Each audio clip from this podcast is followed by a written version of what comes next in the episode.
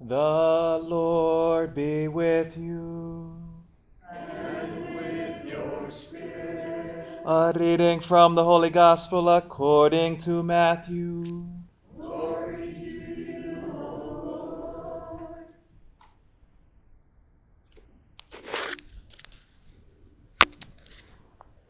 Jesus, again in reply, spoke to the chief priests and elders of the people in parables, saying, "The kingdom of heaven may be likened to a king who gave a wedding feast for his son.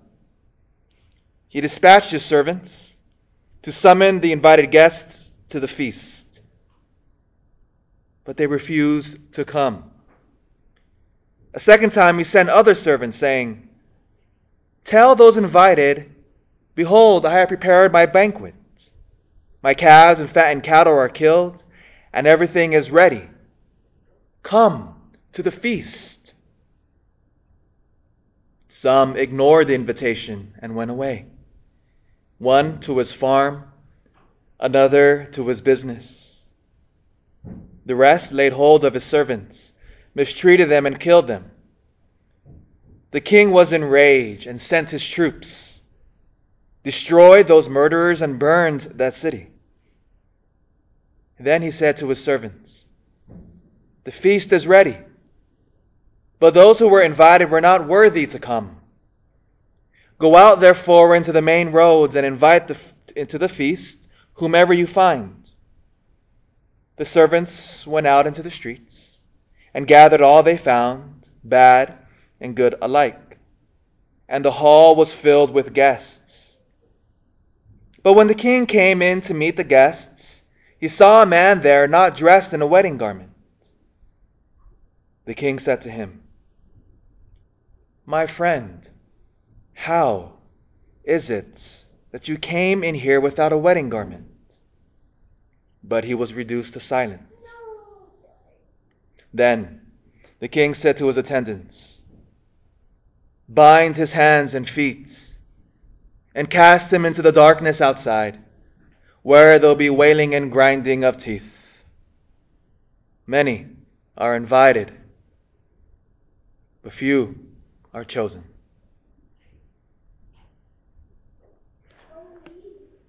The Gospel of the Lord. Praise to you, Lord Jesus Christ.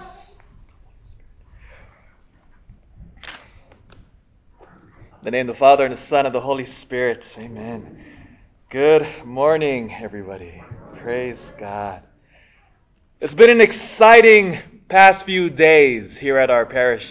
Yesterday we had a glorious occasion. The church was packed. We had our first Holy Communion yesterday. We had five of our little ones receive Holy Communion for the very first time, and it was a beautiful occasion. It was amazing.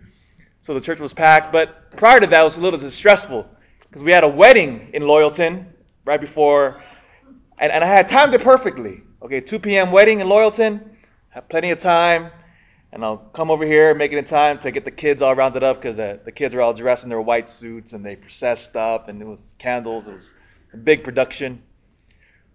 But, as anything, the wedding started 45 minutes late. The poor the musician who was scheduled to play for the wedding got lost. She was coming from Reno. First, she comes here to Portola because the wedding was in Laurelton, of course. She texts me 10 minutes before the wedding, "Father, the church is empty. What's going on? Where's everybody at? The wedding's at 2:00." I said, "Yes. Where are you?" "I'm in Portola." I said, "No, the wedding's in Laurelton." She says, "Oh, I've never been to Laurelton before."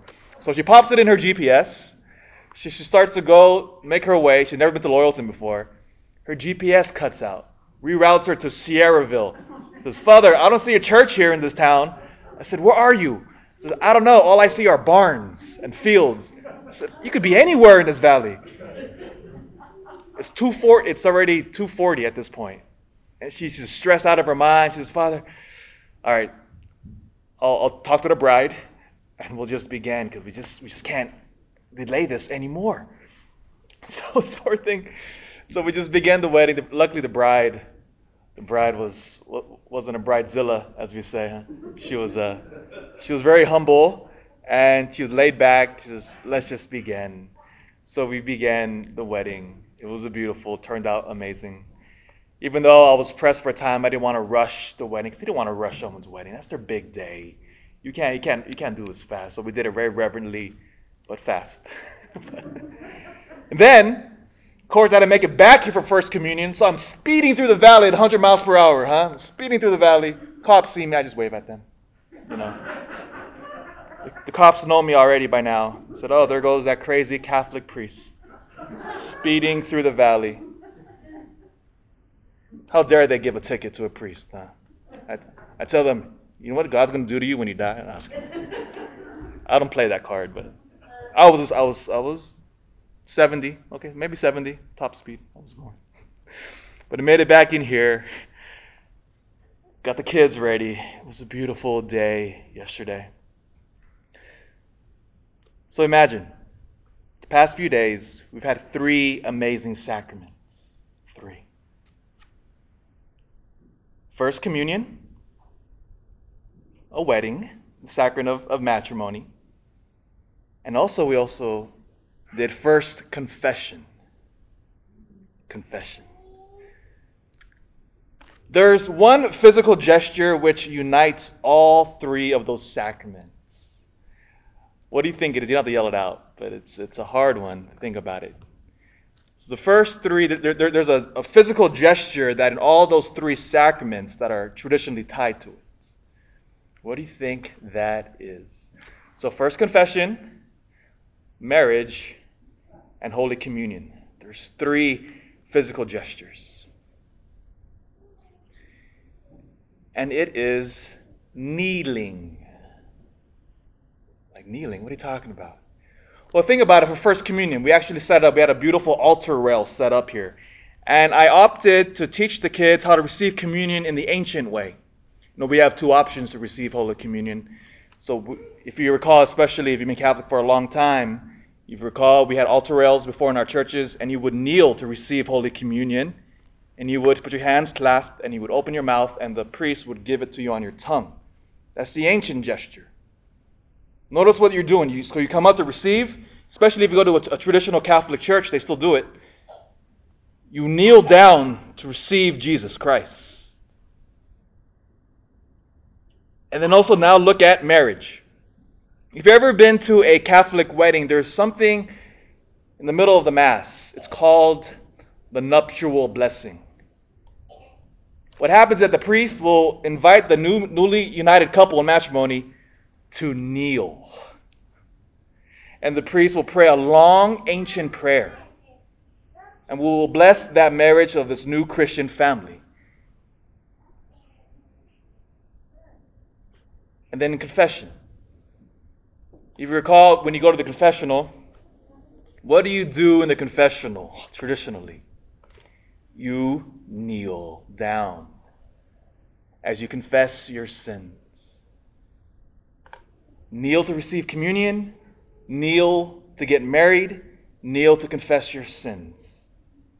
That physical gesture that unites all 3 of those sacraments conveys the virtue by which we need to make it to the wedding feast which Christ speaks of in the gospel. My brothers and sisters, we need humility. Humility. Notice now, when you go to confession, and this is extremely paramount when you go to confession, what do you do there? For somebody, imagine the soul moved to go to confession. It takes a humble and courageous heart to go. You essentially go, and you have to think about all of the garbage that you've done in your life. All of the embarrassing things that we do in the darkness and behind closed doors when we think no one is looking. And we repent, and we have to go before a man, kneel down, and we say those words, "Bless me, Father, for I have sinned." Oh, those words have echoed throughout the centuries of kings, emperors, priests, popes, politicians. Bless me, Father, as they kneel, for I have sinned, and they pour their filth out to me. and I have the privilege of cleaning it up. Love it. I love it. And then now notice the gesture of marriage. And every married couple in here knows. And it's signified by the traditional way you men recall now when you were young. What did you do when you asked your girlfriend at the time that pivotal question? What was that beautiful gesture you did that we do in Western civilization? You knelt before her and you said, "Will you marry me?" Notice that gesture. Because essentially what every marriage is, you are essentially saying, my life is no longer about me anymore. It's easy to live for oneself because you wake up, you do what you want to do, you eat what you want to eat, you go where you want to go. But when you're married, can you do that? No. You essentially say, and that's why you always kneel during a wedding, because you essentially say, to your bride or to your husband, you say, your good is above my own now. And I kneel before you. And God willing, God blesses that marriage with children. And every parent in here knows when you raise children, your life is no longer on your schedule. Because now you've put the needs of your family above your own. Oh, and all that is humbling. Tremendously humbling. And then now in First Communion. We receive Holy Communion now at Mass. This, my friends, is the third commandment of God. You remember the first three. The first, of all of the 10 commandments, the first three deals with our relationship with God. First commandment, you shall have no God above me. So don't worship anything above me. The second commandment, you should not use the Lord's name in vain. So respect God's holy name. And then third, keep the Sabbath day holy. For us Christians, that means going to church on Sunday. Imagine that. Now think about this. And this is a very key fact. Going to Mass on Sundays or Saturday, the Vigil Mass, is the same concept. It's a very humbling thing, isn't it? Because you have to, no matter what your plan for that day, you say, I must reorientate my day, redesign my day to make sure that I make it to Mass that weekend, Saturday night or Sunday morning or whatever Sunday schedule you may go to. You essentially say, no matter what is going on in your life, you say, no. The third commandment of God tells his people, my will is for that the Sabbath to be holy.